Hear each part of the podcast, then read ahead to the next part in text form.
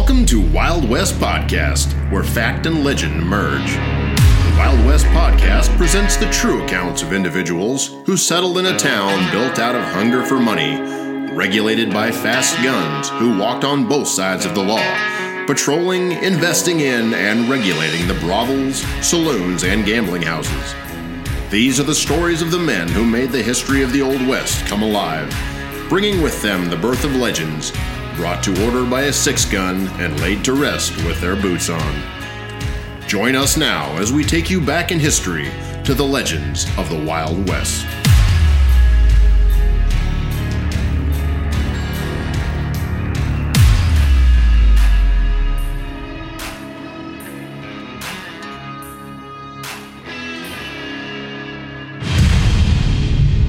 Every resident of Mobeetie was the acquaintance, if not the friend, of every other resident of this small settlement by an impression of citizenship common to both, and Sergeant King was well known.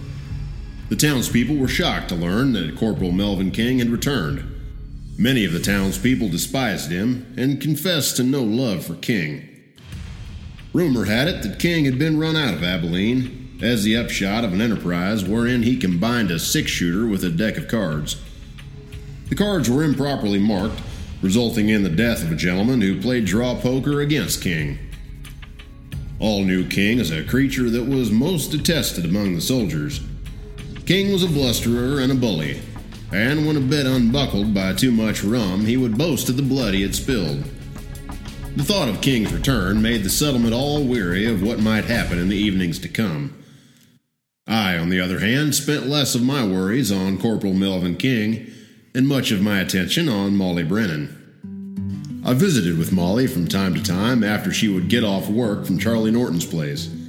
I found great pleasure in her company and would greet her after long nights dealing at the faro table. I caught frequent glimpses of her in town, and we would at times eat breakfast together at the Santa Ana restaurant.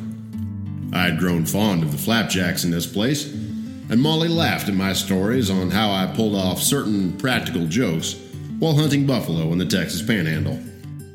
I cannot deny I was attracted to her, although I did not want her to think that I was reliable. I still had adventure in my blood and knew that soon we would have to part our ways. It was on the cold, brisk Friday morning of January 21st, 1876, when Corporal King and a few soldiers rode in from Fort Elliott. Mollie and I had just departed the Santa Ana restaurant and decided to take a short stroll along the boardwalk before returning to work. King and the five other soldiers hitched their horses in front of Charlie Norton's place. Mollie froze at the sight of King entering Norton's saloon. Can we stop right here? Mollie requested. I cannot go any further. Mollie reached her hand out to mine, then looked away, clenching and unclenching her hands into fists. I snickered, but found no easiness about her sudden change in mannerism. She seemed fearful of seeing the soldiers enter Norton's place. It's him, she hesitated. It's Corporal King. Mollie desperately tried to hide how fearful she was. Every time he enters the saloon, there is no mercy on the guest. He knows and understands my bitterness toward him. He's been warned on many occasions to stay his distance from me, Yet I can feel his black eyes burn into my soul with a hungry fire half hidden from others. I can sense his desires for me bursting into flame. Mollie was hesitant and had difficulty in controlling the tremor in her voice. He makes no secret of those sentiments that sweep down on him with his fellow comrades. When he is around, I can feel his glances play about me like a tongue of fire. I agreed to walk Mollie the distance to Norton's saloon, when Mollie and I entered through the front door, a sizable pot bellied stove in the center of the room gave off a remnant of smoke. Through the haze of smoke, I caught a glimpse of King lounging next to the doorway, looking through the window. He turned and stared at me. I could feel King's hatred. The knowledge of the sight of me shone upon him with a red hatefulness that was a ray from the pits of hell.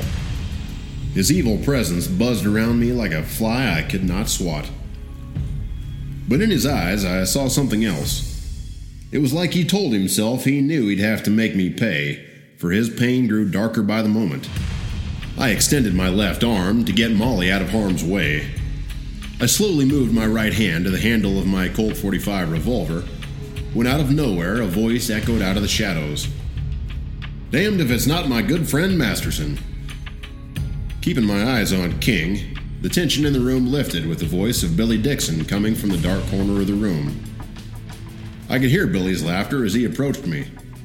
Good day, Mr. Masterson, he stated in a jovial manner.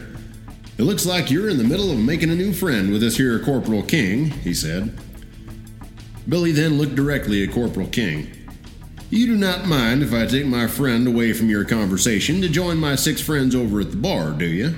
inquired Dixon. Billy and I pulled up to an open space at the bar. We both ordered coffee as we knew we had to keep our wits in good order. Billy leaned forward. That man is like an icicle, Billy whispered. You must have touched a jealous spur with him. You have aroused in him a mindless fury that's like the blind anger of an animal. I shook my head, agreed with Billy's assessment, and continued to listen. I can see that his vanity was aroused to the edge by you and Mollie's presence, and within him he is feeling the sense of loss that sharpens him for retaliation. Billy held up his index finger and tapped it on the bar several times and stated, you better watch your back, Masterson, or he will someday try to kill you when you're not aware. Dixon turned to me and looked directly into my eyes and said with sincerity, I have seen men like this go to the farthest end of contentment, especially when they feel in the rough. These are the type of men who have been reared in blood and make their reprisal with the death of a man. It's well worth their time to see death and vengeance set aside for the evil intent to seek self justice. In King's mind, you are his enemy, and you must die. You should end this soon, Masterson, for he's plotting against you. Take him, or he will take you. Within seconds of Billy's last words to me, King shouted across the room, There's a hoss thief here in this room. It was in King's words that I knew he was talking about me. Billy was right. He wanted to pick a fight with me. King understood the rules of gunplay and if he called me out and I welcomed the call, he could shoot me with no recourse. I thought to myself, the rules to govern Western gunplay do not permit the shooting of one's enemy in the back. It is one's notifying duty to arouse him. Once he is on his guard and reaching for his artillery, one is licensed to begin his downfall. A violation of these laws leads to a vigilance committee, a rope, and a nearest tree. Then came the second call from King. There's a horse thief in here I'd like to kill. His word kill alerted me, but most of all, being called a horse thief boiled anger deep in my system. The anger churned within, hungry for destruction, and I knew in a split second it was too much for me to handle. I sprang from the bar stool and was instantly upon my threat. I kicked King's chair from beneath him and aroused him to his feet. I allowed the darkness I felt swallow me whole for a split second, but now I was steady with my emotions. I reckon I'm the horse thief you refer to, I said. My six shooter was pointed squarely at the plotting head of Corporal King. The hammer of the Colt, fully cocked, pointed into King's open mouth. I saw in his eyes the reflection of the gray fire of my own eyes, as King had frozen all his motions to me. Do you feel the clutch of the grave upon you? I shouted. I could feel the pause within the room, a tomb of silence so surreal that I could hear every heartbeat but mine. For I had grown cold while the room was strung out in tension. The tenseness in the room felt like a bow waiting for me to pull the trigger on what would be the fatal crash. My senses now registered the four seconds that went ticking into the past. It felt as if the passing of ages, my advance on the accuser was so quickly stunning that I now held my pistol within an inch of King's transfixed face. Then, with no hesitation, I struck King on the head with such a crushing blow I could hear his skull crack beneath my barrel. King dropped like a log of wood, his pistol falling from his fingers and rattling onto the boarded floor. I replaced my weapon in the belted holster and kicked King's gun into a nook of safety. I looked around the room, and all was back to normal business as King laid unconscious to the world around him. It was during those four seconds in time that Billy Dixon and the boys held back the soldiers. Once King recovered, Billy gave King and his men a friendly escort out the front door, while I attended to the frightened company of Mollie Brennan. I heard Billy give his advice to the departing Corporal King and his men. It's the notion of Mobeetie, you'd better pull your freight. Here's your gun, there's your hoss, and if you've got a lick of savvy by noon tomorrow, you'll be either in Tascosa, Fort Elliott, or Fort Sill. Any one of them's a heap healthier than Mobeetie, which for you at least might be described as a mighty sickly camp. Corporal King rode off to the west. As he disappeared where the trail led over a low hill, Mr. Dixon nodded a foreboding head. Billy returned to the bar and sat next to Mollie and I. He pointedly said, Masterson, you ought to have downed him. The incident is over, I said with frank accord. I raised my glass and called for a toast. To employment of the panhandle method. Billy had the final word. Yes, but if you would have used the Colt 45 method and emptied it into the head or the heart of Corporal King, Mobeetie would have celebrated by taking the rest of the day off. From the author of A Sportsman's Paradise brings you the story of Bartholomew and the Fair Maiden. A true and tragic love story between Bat Masterson and Mollie Brennan. A story once read will be everlasting in one's memory of a courageous act of one's sacrifice in the name of love. For the price of two iTunes songs, you can read and listen to the tragic ending that falls upon the courage of love over life.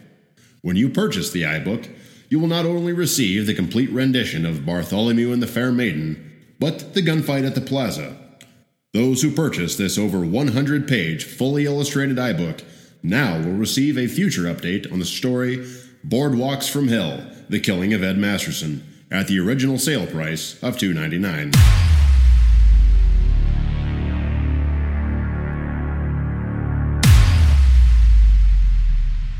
It was nine on a moonless night on January 24th, 1876 when I walked down the boardwalk of the small settlement of Mobeetie. The most part of its citizens were gathered in the general store, bar, or what other emporia best attracted their favor. There were no street lamps, and the streets were almost deserted since no one cared to risk a shin to blunder and stumble in the dark. It was a big night for the Lady Gay. A celebration of sorts had been proclaimed, and Charlie Norton had closed his saloon to honor the tides of custom. He wanted to support the occasion in rising to an unusual height. When I entered the saloon, there was a busy dozen about the faro table, which stood in the end of the bar, and an equal number bent noisily over Monte. At the Monte table, I noticed the diversion of a careworn Mexican who looked as though luck had run against him. In the far end, a poker game prevailed. My job was to run the faro table for the evening, and I took my place shortly after nine. I looked over at one of the tables and observed a somber king who seemed to be brooding over a bottle of rum. He looked back at me, seeing a twitch of cynic humor in his sinister depths as he half curled his lips with a smile. The Mexican lost his last peso at Monte and drew out of the eager fringe about the table. Corporal King called him with a motion of his hand. The Mexican approached, received the whispered directions, took the gold piece tendered, and disappeared. By the time Corporal King had taken another drink, the Mexican had led his pony, saddled and bridled, to the door of the Lady Gay, and stood holding it by the bits. It was then, I thought to myself, that Corporal King was opening the gate for a final flight. I called Ben Thompson to take over the faro table and told him I had to keep an eye on a possible situation. I nodded in the direction of Corporal King, who at that time gulped down the more significant portion of rum remaining in his bottle. Thompson agreed, and I moved over to the gambling table. I took my position next to a small door and sat in with Henry Fleming and Jim Duffy. I asked Jim if he had seen Mollie. Jim told me she was attending to Mr. Kimball's wife, a Mexican woman who had grown ill. I looked back to the table where King was sitting. The table was empty. The evening grew late, and the Lady Gay started to close. It was at this time when Mollie appeared. She walked up to the table where I was sitting and said, Did you want to see me? Corporal King said you wanted to see me. I don't understand, I said. It was in this instance I heard another voice, the voice of Corporal King. That's what she said, Masterson. But I believe tonight you're gonna need an undertaker. I looked over in the direction of the side door where I had been sitting and saw King. He was running through the side door, drawing his pistol from his holster. Next came a flash and a roar. King advanced on me so quickly that I did not have time to react. His pistol was instantly pressed against my side.